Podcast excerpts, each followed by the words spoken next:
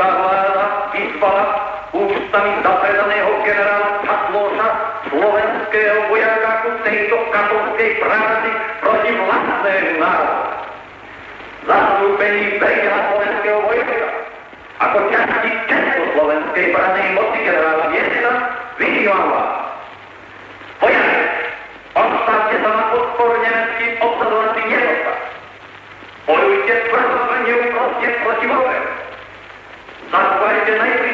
Disciplínu a poslušnosť tým veriteľom, ktorí vás povedú proti Nemeckom. Vyzývam závodníkov vojakov, aby sa okamžite hlásili v najbližších kantárach. Súčasne vyzývam kantár, policiu a finančnú stráž, aby sa okamžite pripojili obrane nás. V tomto hrdickom boji za vlád a za slobodu národa podporujú nás mohutné a na všetkých frontoch víťazia spojenecké armády. Ťažko neprichádzajú k nám na pomoc stranické svazy spojeneckých a najmä sovietských partnerov. Naše skore vidia svoje zajatie. Nielen na nás vojakov, aby Slovensko bolo pred pustošením a krutým utrpením zachránené. Vojaci, jednajte rýchle, najväčšou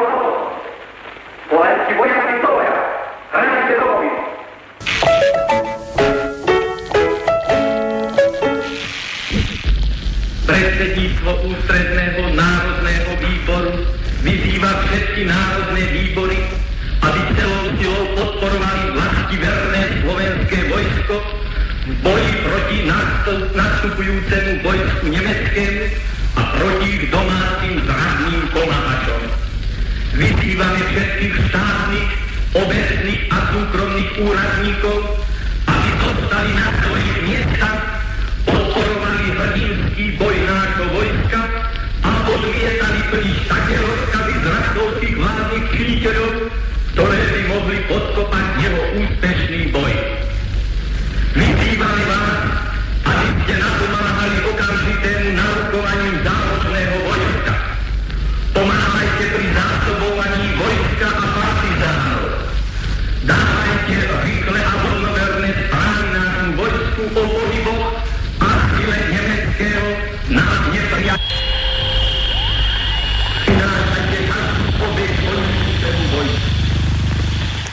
Príjemný dobrý podvečer, vážení poslucháči. V prípade, že ste si mysleli, že počúvate slobodný vysač a nejaký máte zlý zvuk, že čo sa to deje, že čo to šumí, tak vedzte, že v tejto chvíli ste počúvali 75-ročné nahrávky. O čo konkrétne išlo, to nebudem hovoriť ja. Je tu človek, ktorý vám to iste ďaleko lepšie a zacvetenejšie priblíži ako ja v tejto chvíli. Čo ale v tejto chvíli chcem povedať je, že vás po takej kratšej, kratšej prestávke opäť vítam pri počúvaní ďalšieho dielu relácie Opony.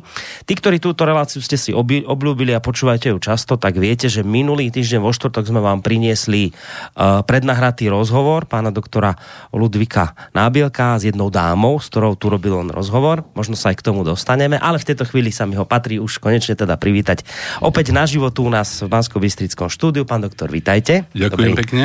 Dobrý podvečer vám prajem. Dobrý podvečer samozrejme prajem a ja našim poslucháčom, teda Boris Koroni, ja som rád, že sa teda počujeme opäť. Tak neviem, no, e, asi by bolo povedať k tomu zvuku, čo sme počuli, ale možno ešte predtým budete chcieť dovysvetliť ten, ten rozhovor, ktorý bol minulý týždeň, ako to celé vzniklo. Neviem, nechám to na vás. Dobre, dobre, Boris, však aj ten, tá minulo e, týždňová relácia, aj táto relácia sú venované vlastne e, viac menej výročiu 75. E, výročiu vypuknutia slovenského národného povstania.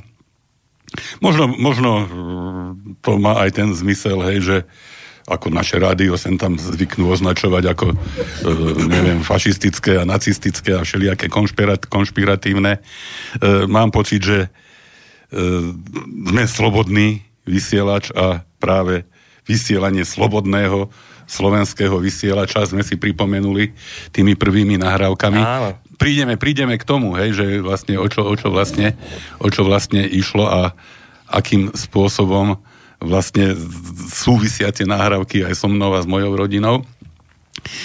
E, pár slov ešte k tomu rozhovoru e, s našou priateľkou Jozet Bérovou, ktorá e, nemohla prísť presne na výročie povstania a preto sme vlastne ten rozhovor nahrali pár týždňov predtým. E, rozhovor sa týkal okrem iného knihy, ktorú napísala o bratoch Veselovcoch. Mm.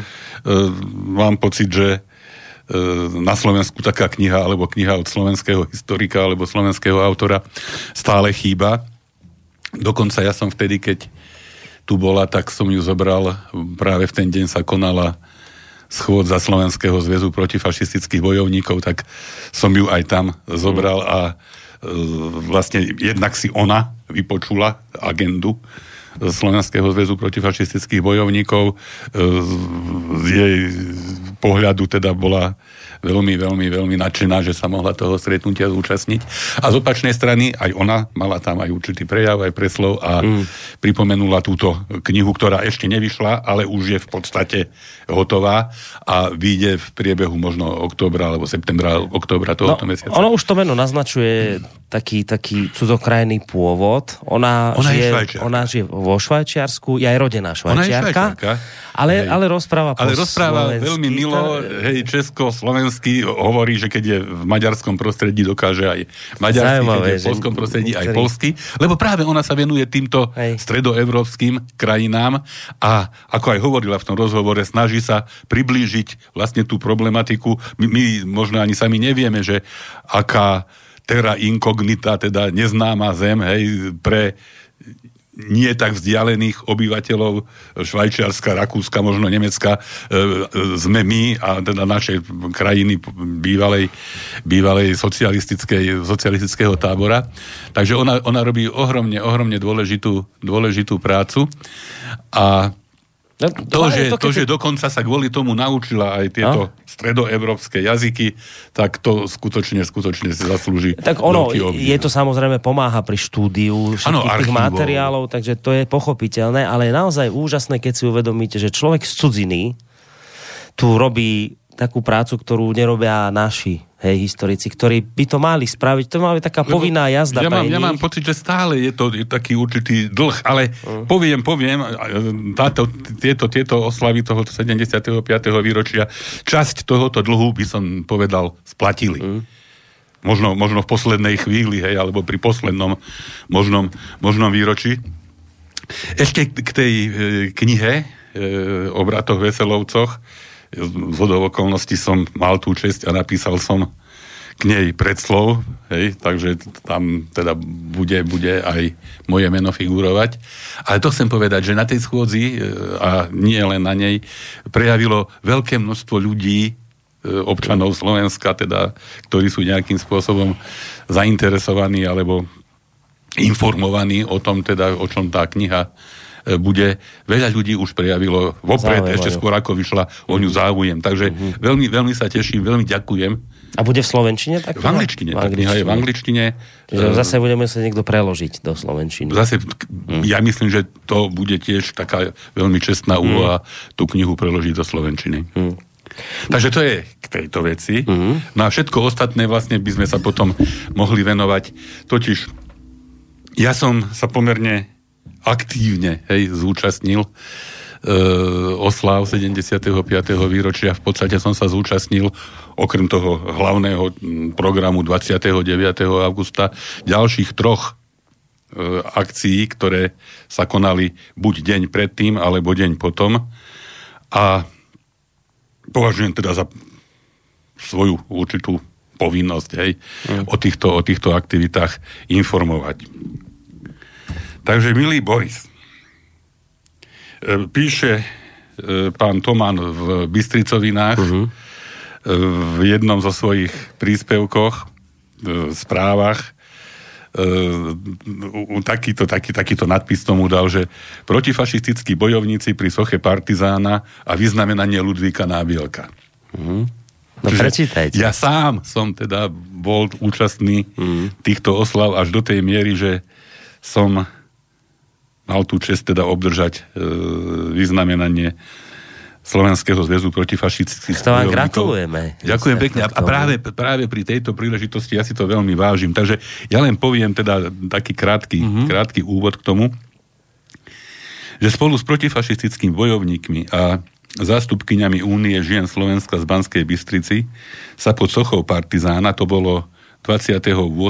augusta o 4 na 6, preto o 4 na 6, lebo o 6. začínala ďalšia akcia.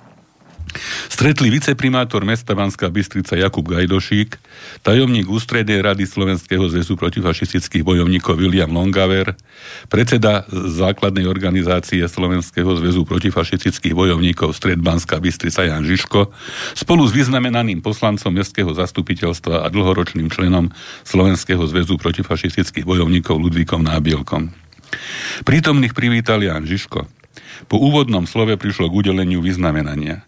Ústredná rada Slovenského zväzu protifašistických bojovníkov za dlhodobú aktívnu činnosť udelela Ludvíkovi Návielkovi medailu Milana Rastislava Štefánika, ktorú mu za potlesku zúčastnených odozdal tajomník Ústrednej rady William Longaver. Fúha, tak prosím, pekné ocenenie, ako, ja, ja si to mimoriadne vážim mm. aj v tých súvislostiach, ktoré tu nedávno odzneli, Hej. ako sa ma pýtali tam tí mladí, že áno. ako môžem podporovať slobodný slovenský vysielač a tak ďalej. Myslím, že toto je taká odpoveď, hej, jednoznačná jednoznačná, hej, že, že slobodný vysielač e, je skutočným pokračovateľom e, odkazu Slobodného slovenského. Ja som vám vďačný, len trošku vám do toho skočil, lebo pozeral som teraz, samozrejme vychádzali články k SMP a robili sa rôzne rozhovory.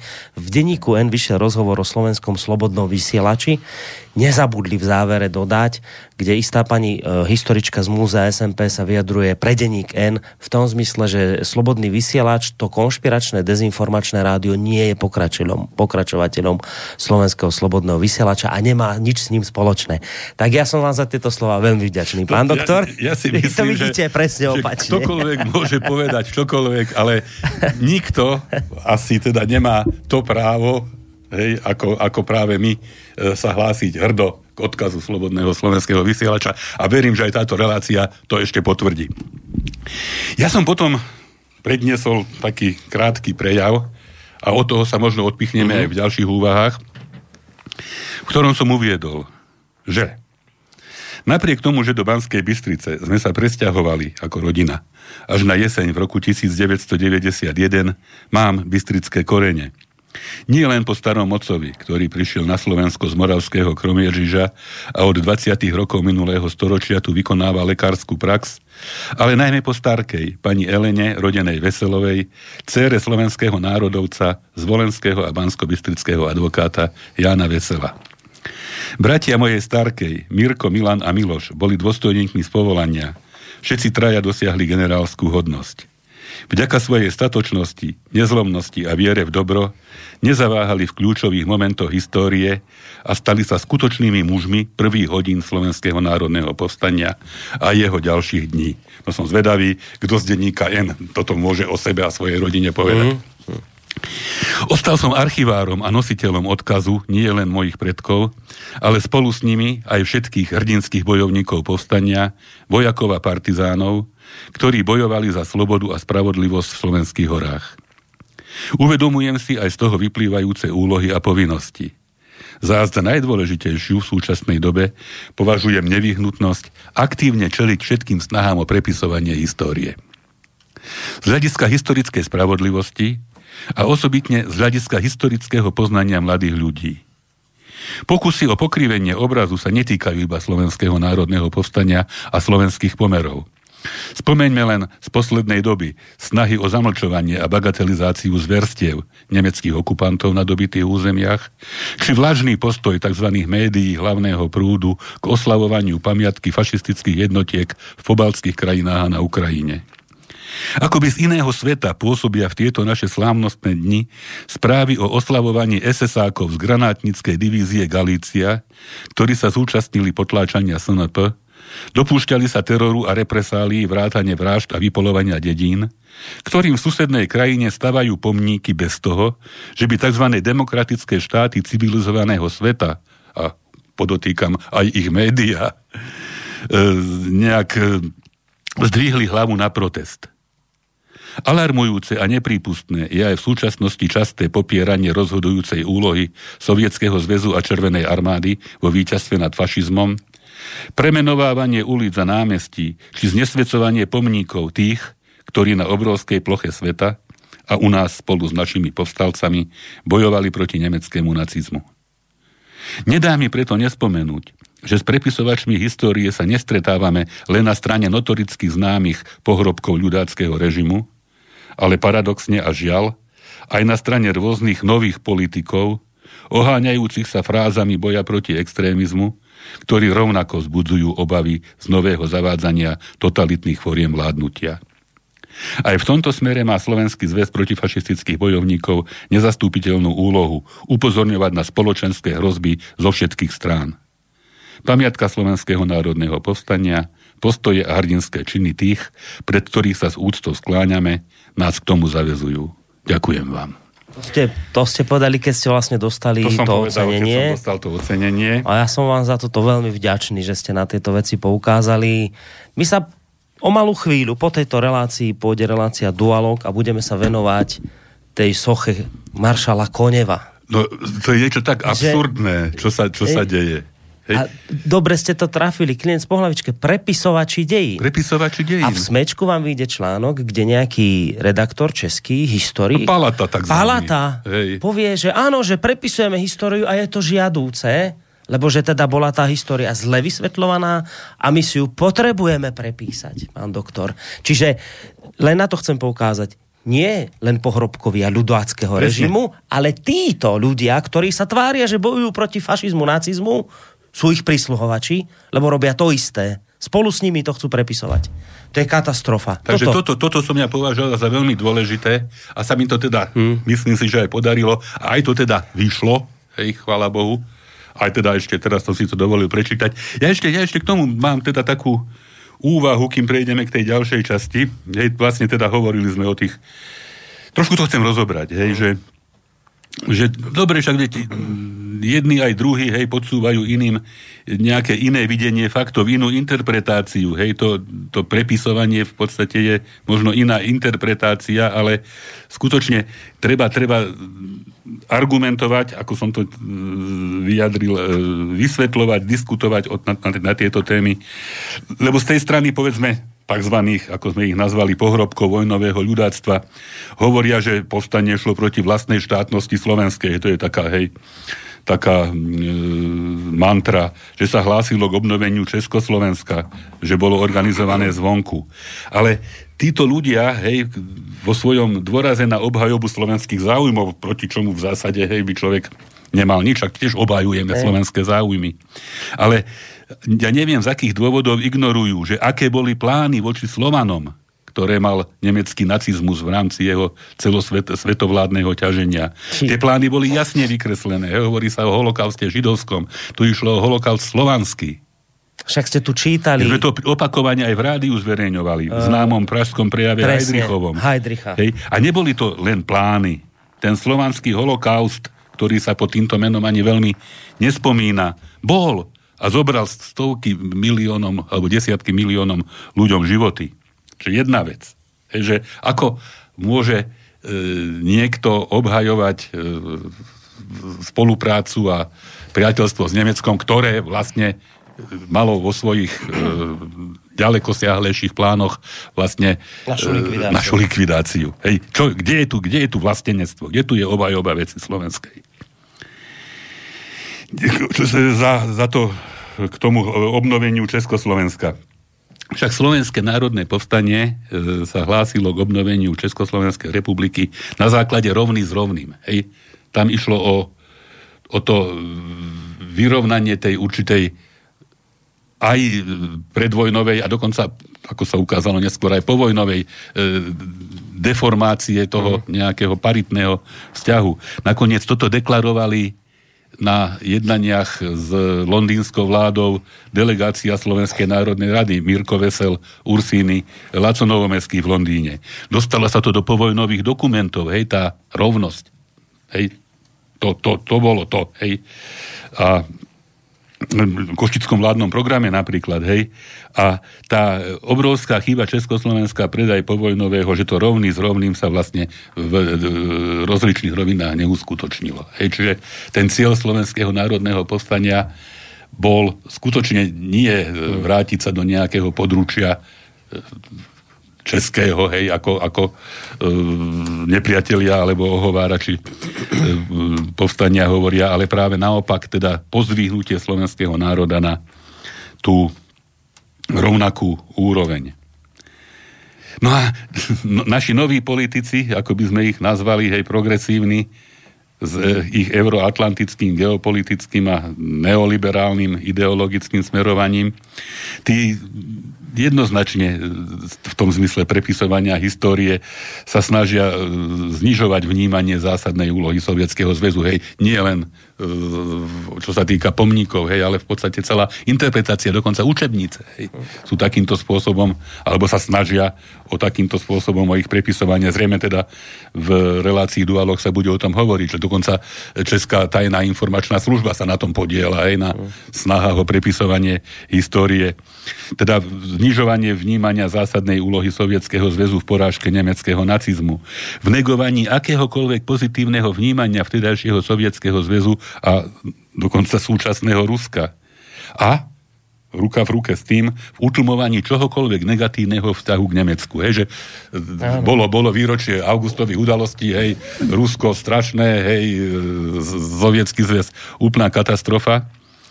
A to, že čo sa robilo pár rokov predtým zo strany Nemecka, tak o tom... Pán doktor. Ani, ani, ani duch, ani A slovo, ani... Čo, čo treba viacej povedať, ako keď skonštatujete fakt z týchto dní, v Poľsku si pripomínali vypuknutie druhej svetovej vojny, tak tam pozvali nemeckého zástupcu a Rusanie. No, ako... Tak to znamená, že Rusi sú pre Poliakov horší, ako boli Nemci. Tak nech, nech sa vrátia, nech porozmýšľajú. Čo hej, k tomu treba hej. viac dodať? Ako ešte, sa to ešte, otáča? Ešte k tomu hádam prídeme.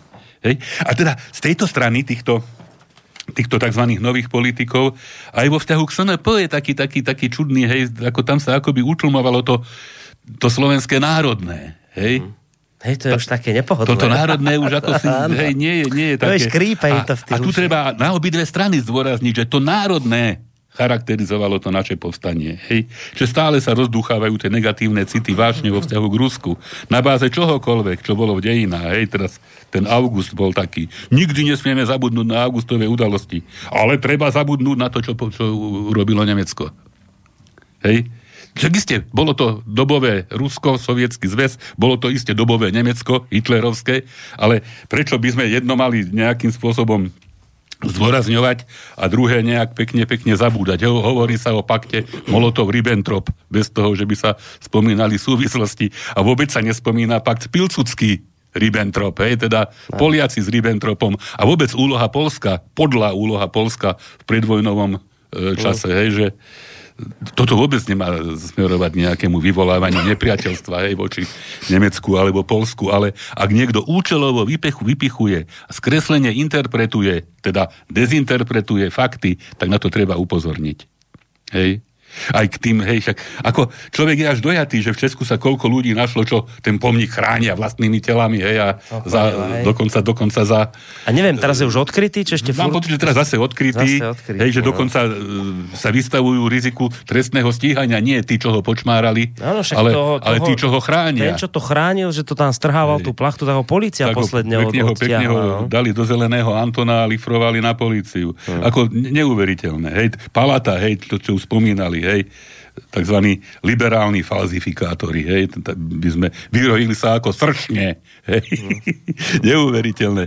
Dobre, však môžu mať právo na svoj, na svoj názor, ale dôležité je, že je to len čas ľudí, hej, že vôbec nemôžno povedať, že toto je že to, že to je taká okrajová časť, ako hovoríme o, povedzme, o, o ľudákoch a pohrobkoch ľudákov, tak myslím, že Palatovci a takíto liberálni e, falzifikátori sú asi rovnakej kvality a rovnakého, rovnakého, rov, rovnakej hodnoty, aby som, aby som to tak povedal. Čiže skutočne my ako, ako pokračovateľ slobodného slovenského vysielača skutočne sa musíme apelatívne obracať na všetky strany k mladým ľuďom, ktorým z rôznych dôvodov chýbajú vedomosti, sú pod tlakom masívneho, intenzívneho pôsobenia v smere dominantnosti jednej, a to práve euroatlantickej geopolitickej a ideologickej kompetencie. K tým mladým, ktorí v predstave, že toto bola cesta rozvíjania slovenských záujmov, nevidia, kam mala táto cesta viesť zase na tej druhej strane. Hej? Čiže tá výzva k slovenským vojakom, ktorú sme počuli, ako ten hlavný mobilizačný a mobilizujúci text, slovenskí vojaci do boja, chránte domovinu. Hej? To je, to, tam, je, tam je skrytá celá esencia v pohľadu na slovenské národné povstanie. Je za ním Slovensko po dlhých prípravách v rámci armády, občianského bloku, aj v komunistickom. Vôbec nie naraz. Vôbec to nebola výhodná chvíľa, v ktorom povstanie vypuklo, ale sa zapojilo do širokého svetového protifašistického a protinacistického odboja. Ale bol to boj náš, za naše slovenské záujmy, za slobodu, za česť, v ktorom sa angažovali rôzne skupiny slovenských národovcov. Hej. Takže povstanie bolo medzinárodné, tí, čo v ňom bojovali, bojovali so Slovákmi za jedno aj za druhé. Aj v americkej misii boli rodom Slováci, aj napríklad mnohí. Nedávno, to sa mi veľmi páčilo, e, citoval Edvard Chmelár v jednom zo svojich blogov práve venovaných Slovenskému národnému povstaniu z Janka Krála, že sa mu spája s povstaním Hore za česť slobodu slovenského národa. Hej, čiže to, to národné tam, a to práve vadí zase tej druhej strane. Hej, že zahmlieva sa, zastiera sa, že bolo slovenské, národné, ako by to niekto nechcel alebo nedokázal vidieť. A ešte teda na záver tohoto, tejto časti by som povedal, som si našiel teda tú, tú báseň, čo spomínal Edo Chmelár. Uh-huh. Sa volá, že slovo je to od Janka Krála z roku 1861. Zajasal blesk jasnej zory, ponad vrchy, ponad hory. Zahúčte slovenské polia, sloboda nás k činom volá, hore za česť slobodu slovenského národu. Kto si Slovák z duše, z rodu, teraz sa hlás ku národu, rovnosť práva, život nový, odmýka ústa, okovy, hore za česť slobodu slovenskému národu. Hm, Tak. pekné. Zahráme niečo k tomu? Zahrajme a teraz zase to trošičku prednehneme, to, to čo bude ďalej nasledovať.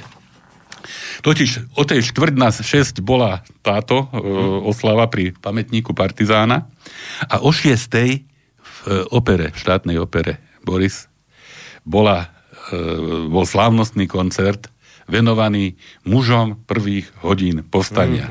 Týmto mojim príbuzným a teda blízkym, o ktorých, ako sa hovorí, sa nepíše v učebniciach, ale podarilo sa mi e, do istej miery teda v spolupráci, a to musím e, veľmi oceniť e, s Ministerstvom kultúry, menovite s pani ministerkou kultúry, Lubicou Lašákovou, e, dosiahnuť a presadiť takýto, takýto koncert. Koncert venovaný mužom prvých hodín povstania. A bol tam taký úžasný, taký úžasný hudobný program, že som nemohol teda z neho nevybrať. Mm.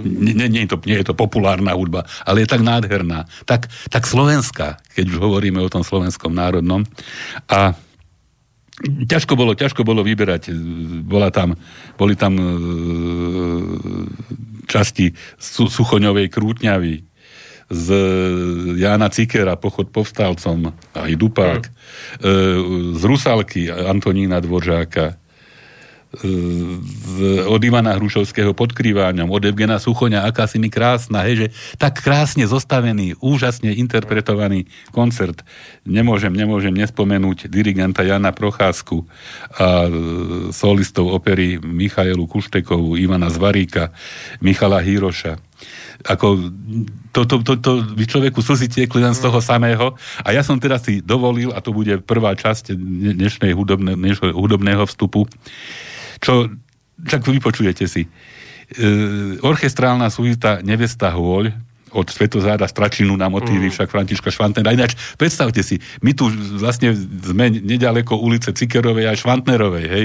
Keby a samotná opera, v ktorej sa toto dialo, bola priamo medzi tými ulicami, áno, hej, áno, Cikerovou a Švantnerovou a Kolmo ide národná. Hej. Hej. Čiže to, to, to tiež bolo také nejaké miesto. magické, symbolické. A teraz si pustíme vlastne tú prvú časť, lebo som to rozdelil mm-hmm. na mhm. dve časti, e, z Nevesty hôl od Svetozára Stračinu. Úžas.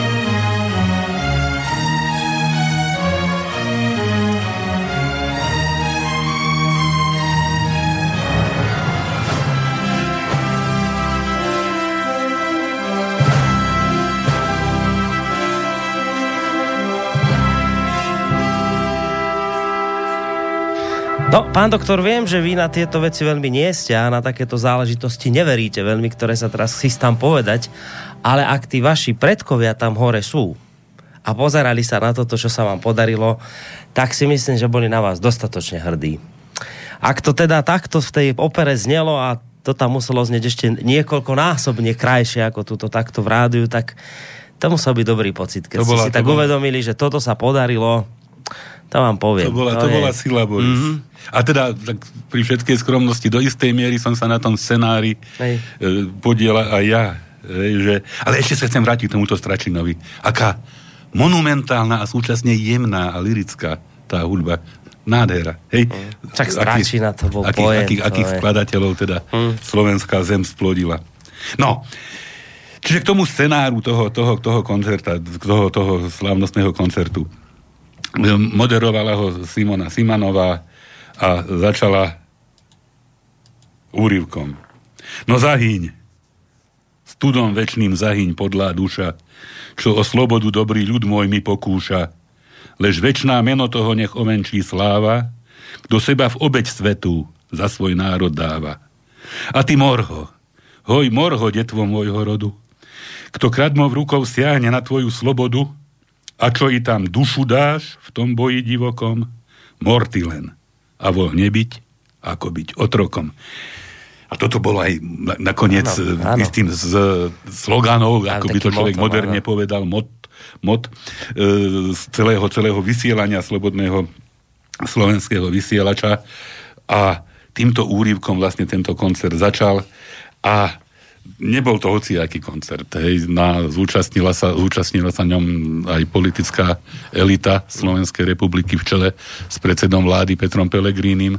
Bola tam pani ministerka kultúry Lubica Lašáková, predseda Bansko-Bystrického samozprávneho kraja pán Jan Lunter, primátor Banskej Bystrice pán Jan Nosko, predseda Slovenského zväzu protifašistických bojovníkov Pavol Sečkár, či riaditeľ múzea SMP Stanislav Mičev členovia diplomatického zboru. Hej, že bolo to skutočne podujatie na najvyššej možnej úrovni.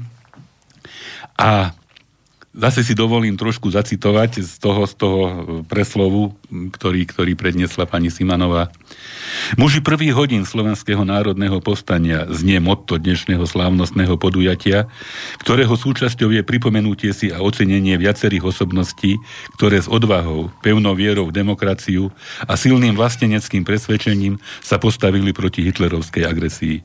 Hej, vždycky proti agresii. Hej, boli sme proti okupácii, keď prišli ruské vojska, no. alebo teda sovietské vojska, aj spolu s satelitmi. E, ja myslím, že sme proti akejkoľvek okupácii, ktorá prípadne nás čaká v najbližšom čase, hej, že by sa sem dovalili americké nejaké jednotky e, pod rúškom nejakých e, renovácií letížď a podobne. A rovnako sme boli proti hitlerovskej agresii, proti nemeckým okupantom, ktorí prichádzali prichádzali obsadzovať Slovensko. Áno, Hovorím o hrdinoch, ktorí sa 29. a 30. augusta 1944 v Banskej Bystrici a okolí podielali na vypuknutí Slovenského národného povstania. Hoci sa ich mená nedostali do školských učebníc, popri veliteľoch prvej Československej armády na Slovensku Rudolfovi Viestovi a Janovi Golianovi sú ich zásluhy v protifašistickom odboji nespochybniteľné a zaslúžia si našu úctu a uznanie. Začnite s vysťahovaním, znel legendárny rozkaz tedajšieho podplukovníka Jana Goliana z 29.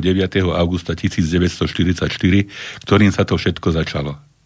No nebyť napríklad Mirka Vesela, jeho odvahy a rozhodnosti, možno by sme si dnes žiadne povstanie nepripomínali. Krátko potom, ako Nemci začali 29. augusta okupovať Slovensko, sa totiž ukázalo, že povstanie nemal kto vyhlásiť. Veliteľstvo pozemného vojska v Hanskej Bystrici neovládal Golian, ale ľudácky orientovaní plukovníci. A boli to práve Mirko Vesel, jeho brat Milan a Miloš Marko, ktorým sa podarilo presvedčiť vojakov strážnej jednotky a vo večerných hodinách budovu obsadiť. Aby sa správa o vypuknutí povstania dostala na celé územie Slovenska, bolo potrebné technicky aj hlásateľsky zabezpečiť jej oznámenie pre slovenský národ – Prvé vysielanie Slobodného slovenského vysielača sa ozvalo 30. augusta 1944 o 11.05 z budovy Evangelického spolku. Tu významnú úlohu zohral Gabriel Lapoš, vedúci Slobodného slovenského vysielača v Banskej Bystrici, spolu s kolegom Karolom Dinbergerom, technickým vedúcim Slobodného vysielača. A tiež Jozef Juraj Stik, ktorý potom, ako Mirko Vesel prečítal proklamáciu k slovenským vojakom. To bolo to, čo sme počuli to, čo v úvode. Počuli, prečítal následne proklamáciu k slovenskému národu. Nemenej významný je zástoj aj ďalších osobností, napríklad profesora Radislava Sáru, bol prvým hlásateľom Slobodného slovenského vysielača. To bol ten úplne prvý hlas, ktorý hovoril, že počúvajte. Áno. Do éteru recitoval chalúbkovú báseň Morho, ktorá sa stala jedným zo symbolov povstania a vyhlásenia Československej republiky na povstaleckom území. Žiaľ za svoju účasť v Slovenskom národnom povstaní zaplatil životom. Do vysielania slovenského slobodného, eh, slovenského, Aha, eh, slobodného vysielača významne prispel aj hudobný skladateľ Jan Ciker. Pre slobodný slovenský vysielač komponoval zvučku, tiež tam zaznela, ktorú neskôr spracoval na orchestrálny pochod povstalcov, dielo, ktorým sme otvorili dnešný slávnostný koncert. A ja som tak skrátke zhrnul, tak, tak ešte možno presnejšie a historicky od to, čo sa vlastne dialo. Lebo medzi týmito ocenenými e, mužmi prvých hodín povstania boli okrem iného môj starý otec, e, doktor Ludvík Nábielek, generál Mirko Vesel, generál Milan Vesel, generál Miloš Vesel, doktor Vavro Šrobár, profesor inžinier doktor Miloš Marko a profesor Ladislav Sára. A prečo práve tieto pár slovami dovolím si ešte prečítať. Miloš Vesel, ako povstalecký e, veliteľ e, Ružomberka, už pred oficiálnym začiatkom povstania dňa 28. augusta 1944 vykonal prevrat v Ružomberku. Okamžite sa snažil informovať svojich bratov Mirka a Milana Veselovcov, ktorí v tom čase slúžili v Trenčine, respektíve v Trenčianských tepliciach, o vývoji situácie, ale informácia sa k ním dostala až v priebehu dopoludňa dňa 29. augusta. V obavách o možné zmarenie plánov na ozbrojený odboj vydali sa v tom čase podplukovník Mirko Vesel, major Milan Vesel a major Miloš Marko osobným autom Miloša Marka do Banskej Bystrice, kam dorazili v noci medzi 21. a 22. hodinou. Zistili, že budova veliteľstva pozemného vojska sídlo dezignovaného veliteľa povstania podplukovníka Jana Goliana je v rukách prorežimných dôstojníkov, plukovníkov Kanáka a Zverina Golian sa ocitol v izolácii a nemôže konať a Kanák so Zverinom navyše zajali londýnske spojky kapitána Krátkeho a Rudolfa Fraštackého, ktorým hrozí poprava. Z iniciatívy a pod velením Mirka Vesela sa bratia Veselovci s Milošom Markom rozhodli konať.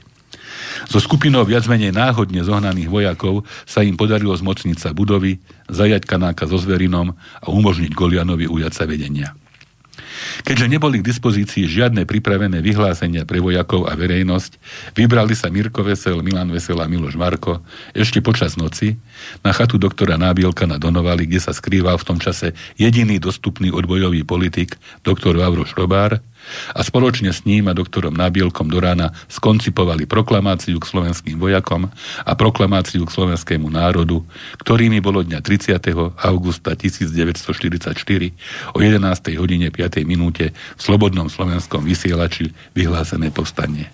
Na prípravách priestorov na vysielanie z budovy Evangelického spolku sa podielali, okrem iného už sme hovorili, profesor Dilberger a Gabor Rapoš a prvým hlásateľom bol e, profesor Ladislav Sára. Takže hmm. toto v kocke hej, sa vlastne udialo, preto muži prvých hodín povstania, lebo skutočne nebyť ich, tak no, no, povstanie v tej podobe, sa to celé ako, zadusí ako sa, úvode, no. ako sa nakoniec, ako sa realizovalo, fakticky by nebolo, hmm. nebolo možné, aby, aby vôbec prebehlo. Takže... No, čiže to máme dve akcie. To máme dve máme, akcie.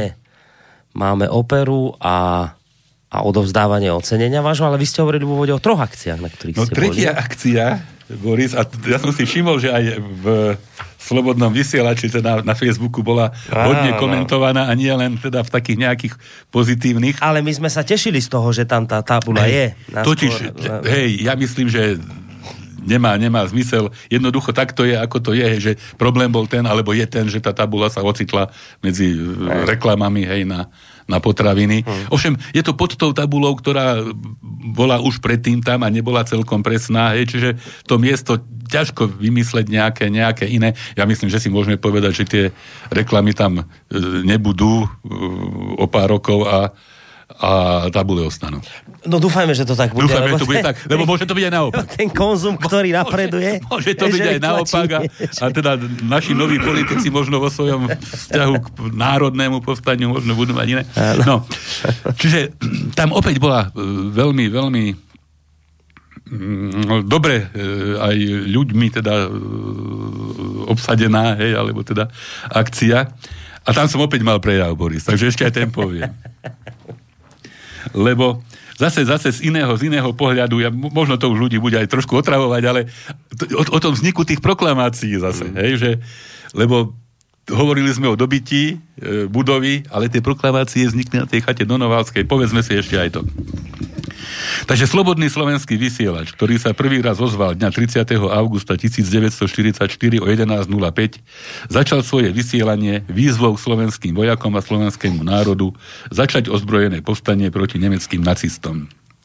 Chcel by som sa pristaviť pri dramatických a v dnešnom pohľade priam fascinujúcich okolnostiach vzniku textov, ktoré túto výzvu priniesli. Ako sa teda zrodili proklamácia k slovenským vojakom a proklamácia k slovenskému národu. Keď v nočných hodinách dňa 29.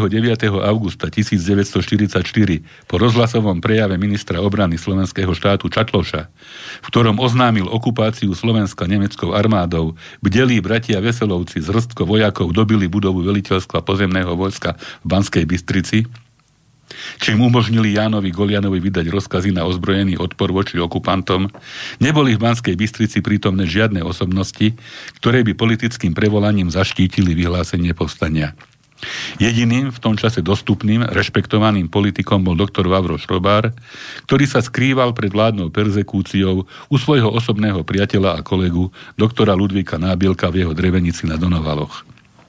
Na dramatické udalosti, ktoré sa tam odohrali v noci z 29. na 30. augusta, spomínala moja starka, pani Elena Nábielková, následovne. Dňa 29. augusta 1944 boli sme v našom domci na Donovaloch, doktor Vavro Šrobár, môj manžel, ja a náš 15-ročný syn Ivan. Vládlo u nás dosť veľké napätie. Žili sme v obave, či Šrobárov konšpiračný pobyt u nás ostane utajený. Neustále sme sledovali správy z rádia. Takto sme počúvali aj večerné správy Bratislavského rozhlasu. Zrazu sa ozval minister obrany slovenského štátu generál Čatloš. Oznamoval príchod nemeckých vojenských jednotiek na Slovensko a vyzýval slovenských dôstojníkov a vojakov, aby im nekladli odpor, ale aby ich prijali ako svojich kamarátov, ktorí im prichádzajú na pomoc.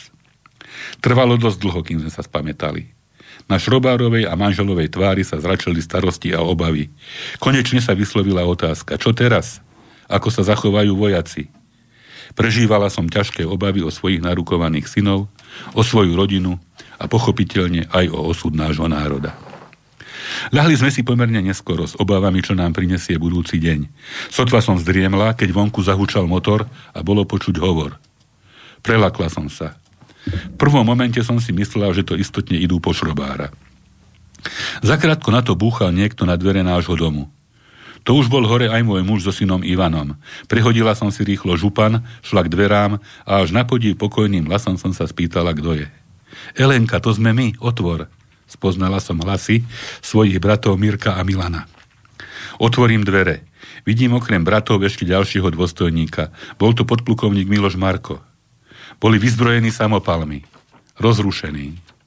Mirko sa hneď na mňa obrátil s otázkou, či je tu šrobár. Odpovedám, že áno. Až potom krátke objatie. Na to Mirko vraví, tak už sme v tom, kde je šrobár. Ukázala som na dvere šrobárovej izby. Mirko zaklopal a vchádza. Dvere za sebou nezatvára. My ostatní, Milan, Marko, manžel, Ivan a ja, stojíme v predizbe a v kuchyni. Počúvam celá rozochvená, s pochopením vážnosti chvíle, ako Mirko oznamuje Šrobárovi, že prichádzajú z Banskej Mistrice, kde sa zmocnili veliteľstva a že je mimoriadne naliehavé, aby sa reagovalo na Čatlošovú výzvu v rozhlase. Na otázku, či je pán minister ochotný spolu koncipovať proklamácie, Šrobár odpovedal kladne.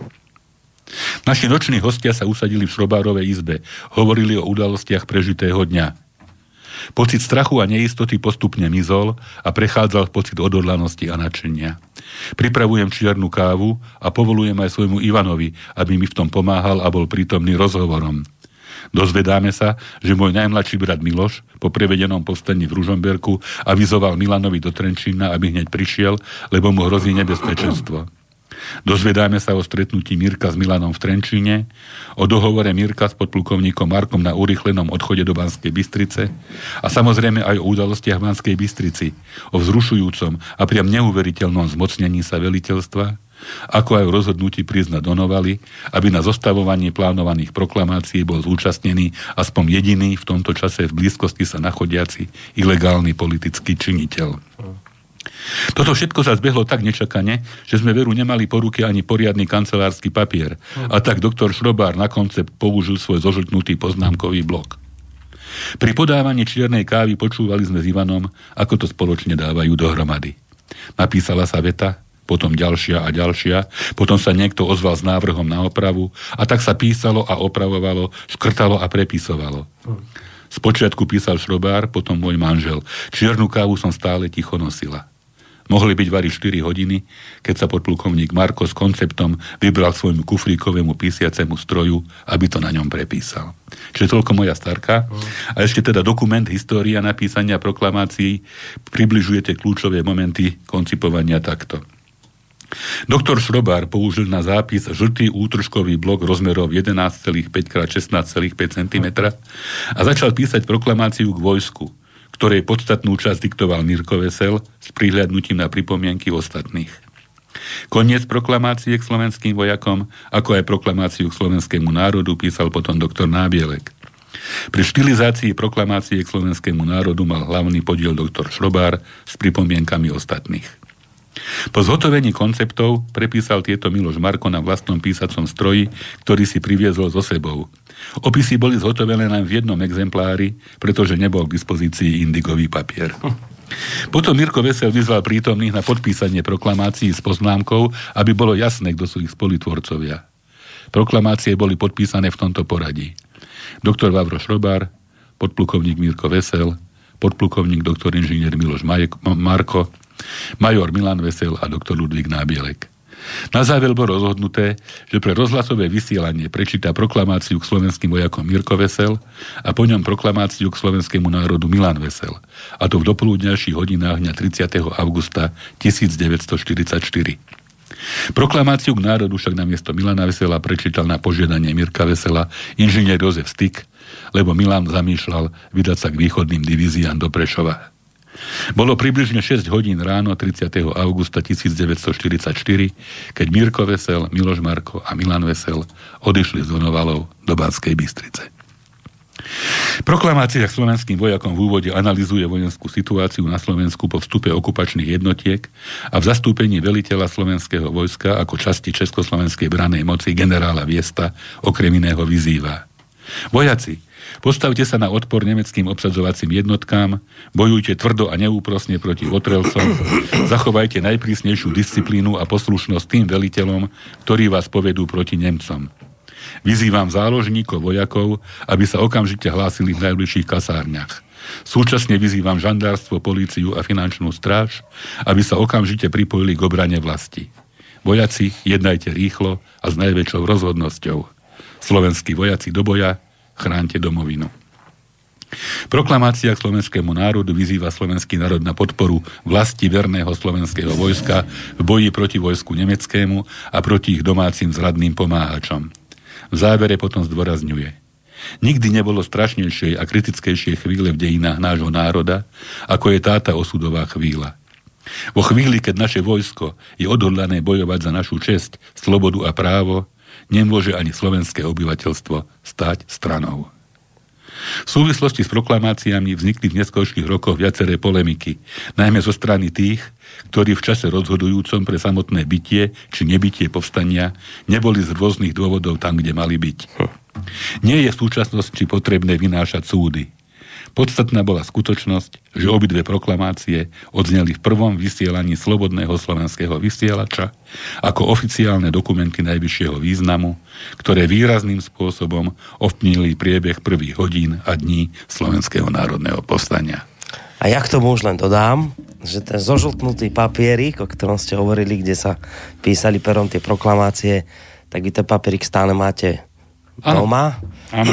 A Eduard Chmelár pri tom, odovzdá, pri tom odhaľovaní tabule to aj spomenul, že teda že boli vlastne prvý že raz ste mu to ukázali, že, že ste ukázali tie, tie, tie papiere, lebo tak ako ste hovorili v tej relácii, ste strážca týchto rodinných uh, spomienok, že vy toho doma máte dosť, predpokladám.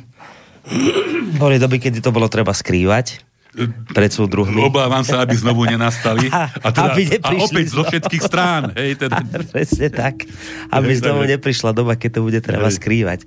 No dobre, pán doktor, pozerám na ten čas a vyzerá to tak, že sa budeme musieť rozlúčiť pred Dobre, ja, ja myslím, že sme splnili e, úlohu a obhájili e, slobodný e, slovenský vysielač, respektíve e, slobodný vysielač ako, ako pokračovateľ. pokračovateľa historickej úlohy Slobodného slovenského vysielača v Banskej Bystrici proti všetkým prepisovačom histórie. Pozrite, keď by ste sa spýtali vtedajšieho režimu v Bratislave, čo si myslí o vtedajšom slobodnom slovenskom vysielači, zrejme by vám vtedajší režim povedal to isté, čo by vám povedal dnešný režim o tom dnešnom, od, slobodnom, slobodnom vysielači, vysielači. Takže sme dobre, Myslím, že je, je to, to v poriadku, je to v poriadku. Čím sa rozlúčime, pán doktor? No, dokončíme tú, tú e, nevestu, suitu, tú nevestu hôl od Svetozára Stračinu. Dobre. Je to, je to, je to niečo úžasné. Tak sa majte tak, pekne. Do počutia. Do počutia.